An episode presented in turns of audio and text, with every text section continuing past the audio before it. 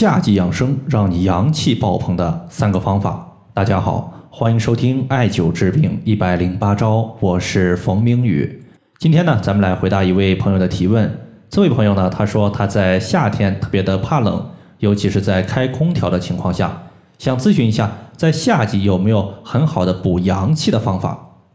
我们要知道补阳气的方法千万，在夏季补阳气提高个人的免疫力，我用以下的三个方法是比较多的。接下来呢，我具体和大家详细的说一说。第一个方法，我们把它称之为晒背。太阳它是自然界最大的阳气来源，晒背主要刺激的就是我们背部的督脉，也就是人体的脊柱。而督脉在中医之中统摄人体一身的阳气，所以在白天让背部晒太阳，可以打通督脉，使阳气强壮，可以驱除我们身体的阴寒邪气。在这里呢，我提示一点，就是晒背以裸晒背最佳，但是你在晒背的时候，头部尽量避免阳光的直射，不然的话容易中暑。第二点呢，咱们分享两个汤品。这两个汤品呢，大家在夏季尽量呢都准备一下，一个叫做姜枣茶，另外一个叫做酸梅汤。姜枣茶它的主要原料是生姜和红枣，其中呢，红枣可以补血，而生姜作为一个非常辛辣的食物，一方面呢，辛辣的食物它有助于身体提升阳气的生发的程度，同时它还有排除体内寒邪的一个作用。另外一方面，你会发现在夏季很多朋友食欲不是特别理想，吃饭没胃口，那么这个时候呢，你吃一些辛温的生姜，它有助于开胃，可以让我们的食欲旺盛。第二个呢，就是酸梅汤。一听名字就知道酸酸甜甜的食物，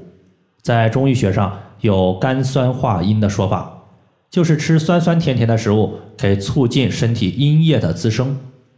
我们要知道夏季出汗它是非常多的，而中医认为汗血同源，